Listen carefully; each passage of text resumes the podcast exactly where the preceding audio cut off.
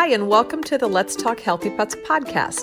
I'm Dr. Karen Becker, Dr. Mercola's Chief Wellness Veterinary Consultant, and I'm excited to share with you the latest news about pet health to guide you in keeping your animal companions healthy, comfortable, and happy throughout their lives. My goal as a proactive vet is to empower pet owners to make knowledgeable decisions to extend the lifespan and well being of their animals. If you're looking for more pet health tips, you can also subscribe to my free daily newsletter at healthypets.mercola.com. Thank you so much for listening and enjoy today's podcast. Hi, I'm Dr. Karen Becker, and Sonia Stratiman has been nominated as a game changer. And we're so excited that Sonia could join us today to talk about all the amazing work she is doing with Greyhounds. So, Sonia, welcome and congratulations. Thank and thank you so much for joining me.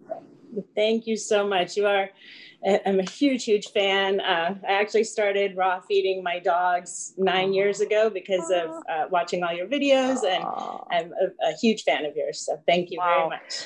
Well, thank you for the support. And I am so excited for our listeners and readers who maybe don't know who you are and what you're doing. If you would kind of back us up and walk us down a little bit of memory lane as to how you started doing what you're doing. Okay. Yeah. Uh, back in 2003, uh, my family and I adopted a Greyhound. His name was Leroy. Uh, we actually adopted him from a trainer at the track here in Palm Beach. He uh, he was so special. We had other breed dogs, and he was just so very special. I uh, fell in love with him, and the trainers actually started inviting us down. I take my kids were real little, and we take them down and and uh, help out. And there, I saw a lot of dogs that the trainers were told to euthanize because they were no longer a, you know they either a lot of broken legs. I saw a lot of broken legs. The dogs just left in their crates. The owners didn't want to pay for them any longer. So um, that's how i started. We started mm-hmm. taking the dogs that either other rescues wouldn't take. Um, uh, so many. Uh, we started out Gosh. really with broken legs. Wow. And um, it's an emotional topic Mm-hmm. Uh, just greyhound racing in general is emo. So there's there's the rescue component of what you're doing, but it's also linked to to uh, a sport that involves animals, and so there's a lot of there's a lot of emotion just with the topic of greyhound racing in general. Um, as you started uh, rescuing and placing dogs, um, have, did you did, have you come up against kind of the I don't want to use the word politics, but I think it is the politics of greyhounds. Has that been a part or introduced to your line of rescue, or have you been able to kind of avoid some of that? Actually, that's a great question. Through all of our years with the rescue, we took in over 2,500 greyhounds into our uh, into our backyard, and it was definitely you don't say anything or you can't help the dogs. Um, and, and this is not an exaggeration, they would rather put the dogs to sleep than have somebody help them that's going to tell the truth out in public. So yeah. we always were told, be quiet. Um, we just, my family, my volunteers, we just were very, very quiet, stayed out of the politics solely to help the dogs. Um, we knew there was no way the state was subsidizing everything. It was more of a gambling issue, racing in Florida wasn't going to end because of all the politics for gambling. Um, and that's when I finally, in 2017, uh, Senator Lee proposed amendment, well, it was a different, Amendment 13 came. Mm-hmm. Um, and we were really excited. I thought long and hard. I knew that I wouldn't be able to, I knew that the trainers would stop sending dogs to me. I wouldn't be able to help in the same way any longer. Um, but it was really important. My family and I talked about it, and that's when we started telling our story, everything yeah. we'd seen over the years, all the different cases. Um, right before we actually decided, we had in 10 days, we were called with three different greyhounds who had broken their leg at our local track, all three of them taken in to be euthanized. Um, mm-hmm. we took all three of those dogs in. Wow. Fixed their legs. One lives with us still. Uh, Bart, mm. he was mm. actually the um, spokes dog for Amendment 13.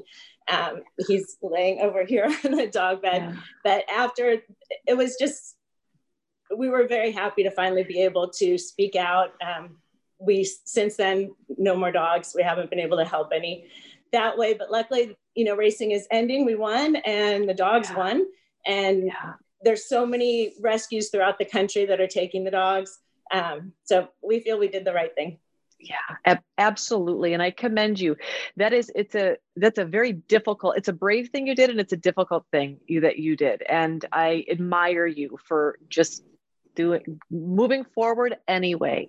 Thank so right now, Sonia, talk a little bit about from 2017 till now, talk a little bit about um, how, how what you're doing in terms of your evolution of your working with this incredible breed. Yeah, it actually took us the, through the campaign. Um, I actually became aware of greyhounds in China, the racing greyhounds in China going when they're finished with their racing career there, they go to the slaughterhouses, mm-hmm. um, overbreeding. Eh, you know, there's so many greyhounds in um, in the slaughterhouses in China. Uh, that's where that's what we're doing right now. Wow. Wow. Um, talk to me a little bit about legislation in in North America. How many guesstimate like how many uh, are tracks still up and going? How many other states have tracks that are still racing dogs? Luckily, we there's I believe three tracks that are still racing here in Florida. Everybody else slowly, you know, it was great. It was a two year um, two years for everybody to the tracks to slowly die down. Uh, three tracks left. Like I said, those dogs, it's it's just all slowing down so well, yeah. nicely here. The dogs are getting into rescues and getting into homes. Yeah. There are two other tracks, um, Iowa and mm-hmm. Arkansas, I believe. And you can go to the GREY2K USA website to find out more about this. But I believe they will be finished the end of 2021. The rest of the tracks in Florida will be finished December of this year, December 31st. We're very excited for that, just a few months away. Um, yeah. And then there'll be West Virginia left. Texas has ended. Um, mm-hmm. So just West Virginia, two tracks there. And for people, uh, when when I have so when I have posted or, or written about this topic, great Scott. I thought that over vaccination or I mean mm. fresh food was a tough topic. Let me tell you, the the yeah. trolls come out when you talk about yeah. about I guess part of it is that I use the term exploitation for a dog mm-hmm. that wants to run and and what the feedback was is these dogs were bred to do this they love to do this if you take this away from them you're a naive veterinarian how dare you um, how dare you take this approach without ever being a track vet Uh, and the truth is I've, I've never been a track vet. And so I, I i can't say that i have had experiences being on a track behind the scenes but but you have. I have. You have. Yes. and and and from your own personal experience when you hear or when you see people say oh my gosh they were bred to do this and they love it and you're you're not allowing them to express their natural behaviors goodness what is you just just in terms of the educational component for people listening to this interview or reading the article and maybe they don't have a background and they think well greyhounds like to run and they're running so like right. what's the problem? Could you just do a little bit of education about what what what their life is like? Okay again very great question. Um, i know many track vets uh, people that vets who have uh, been on the track and the same so many dogs break their legs because of everything with the state. They didn't want them. I've had so many dogs that have been sent to me uh, with their legs. They should have been euthanized broken backs you know things that are just Gosh. really horrific. And we ended up having to euthanize through our vets you know recommendations because they were injured so badly and nobody wanted it recorded at the track. So that's the yeah. life of a track vet dealing with that. Um, for me everything i see the you have eight dogs so any trainer one will tell you you know just training dogs reward is a huge obviously a huge thing. So um, a dog behaves, you know, does something good, and that dog gets a reward. With racing, you have eight dogs running as fast as they can, 45 miles an hour, chasing something that they're never going to be able to catch. Yeah. It's a lot of anxiety. People say the dogs go to the track and they love, you know, they get excited. Anybody that knows animals will see that it's anxiousness. Mm-hmm. Um, they're, they're never they're never given that reward. Yeah. Also, you have the speed of it 45 miles an hour, and they hit that first turn, and that's where we see most of the injuries. they hit the first turn and they all you know come in together and that's when they run into each other they slide it's that's so many broken legs that way mm. um, it's just very frustrating for the animals. We've raised greyhounds accidental litters through the tracks uh, as puppies and here on our farm and it's they're so different. Yeah. they're greyhounds but they're they don't get injured. They run and play and they it's funny when we get the dogs off the track they know how to run straight they don't yeah. and anyone that that has adopted they don't know how to maneuver like through our backyard different um, one of our first greyhounds ran straight into a picnic table and we couldn't oh, believe it because yeah. we'd we had other sure. dogs our whole lives but you have one from a puppy and they just maneuver differently um, mm-hmm. they're not it's it, it's just very different uh, yeah. but yeah they're it's just lack of i don't i don't even know how to explain just very um, frustrated, yeah. very anxious yeah. and frustrated. Yeah. And I guess for me as a veterinarian, it's um, I, I've selected to write about this topic because I'm of the viewpoint that when we have a, a, utilitarian viewpoint towards animals where you know they serve a purpose and they're bred for a purpose um, if we don't factor in what their quality of life is while they're serving that purpose, we haven't done our jobs as veterinarians. And that's the piece where uh, I think that there could be quite a disconnect from people that love animals and support um, greyhound racing. I, I'm not. I'm not entirely sure that there's the connection of what that dog's quality of life is when all he was born and bred to do is one thing and so mm-hmm. that's you know the the whole how much is he enjoying his life uh, off the track? Uh, you know it, it it certainly begs the question. When when you have a when you how do you go about finding homes? Because these these these dogs are different than rescuing a chihuahua. They we were we've been very careful. We've been very lucky um, with all our volunteers, our dogs are when we we have five acres here. So when we get the dogs in, um, we have we have chihuahuas, we have chickens, we have horses. You know, my children were raised with them, so that they were always while we were doing the rescue, always around children. So we really got to know each dog. They learned they decompress when they first come to us. They and this is another interesting uh, point that I tell people when they first come to our yard straight off the track uh, supposed to be the fittest dogs you know around they actually can get body sore from just running around our yard because when they're allowed to just freely run around they they actually aren't as fit as the dogs that we personally have um, we have to be careful and not let them run as much as our other dogs and let them kind of slowly go into it. So I, I always think that's interesting too, mm-hmm. uh, just because they have all the muscles, they're really not um, not as evenly, I guess, conditioned as our yep. pets. Um, but we just, they come and they muzzled. They don't know how to share toys. They don't know what yeah. toys are. They they just really don't know anything except their crate. Uh, when we first we have a kennel and we have the the same racing crates just to help them acclimate. Mm-hmm. And then our, the house our house is about hundred feet away and we'll bring them into our house and you know see how they are with the cats so that we know better uh, to place them in the homes and they'll be so afraid of a home life you know yeah. they'll be so afraid of the house and just all the different things going on in the house and they'll actually want to go back initially to the kennel like when we let them out they'll run back over to the kennel because they say, feel safe in their little you know sure. sheltered sure. area sure. that's all they've known is that cage um, once you've had them in the house for a week or so, you can't get them back to the kennel. they don't want anything to do with the kennel. They never want to go back to the cage.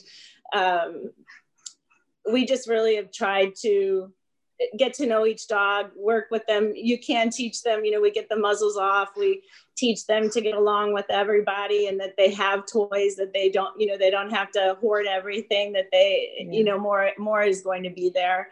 Um, they're just really great dogs. The more you do with them, the more you treat them like a dog, the I think the better life yeah. they're going to have. A lot of people think they just need to go and sit in the house and not do anything because they're scared.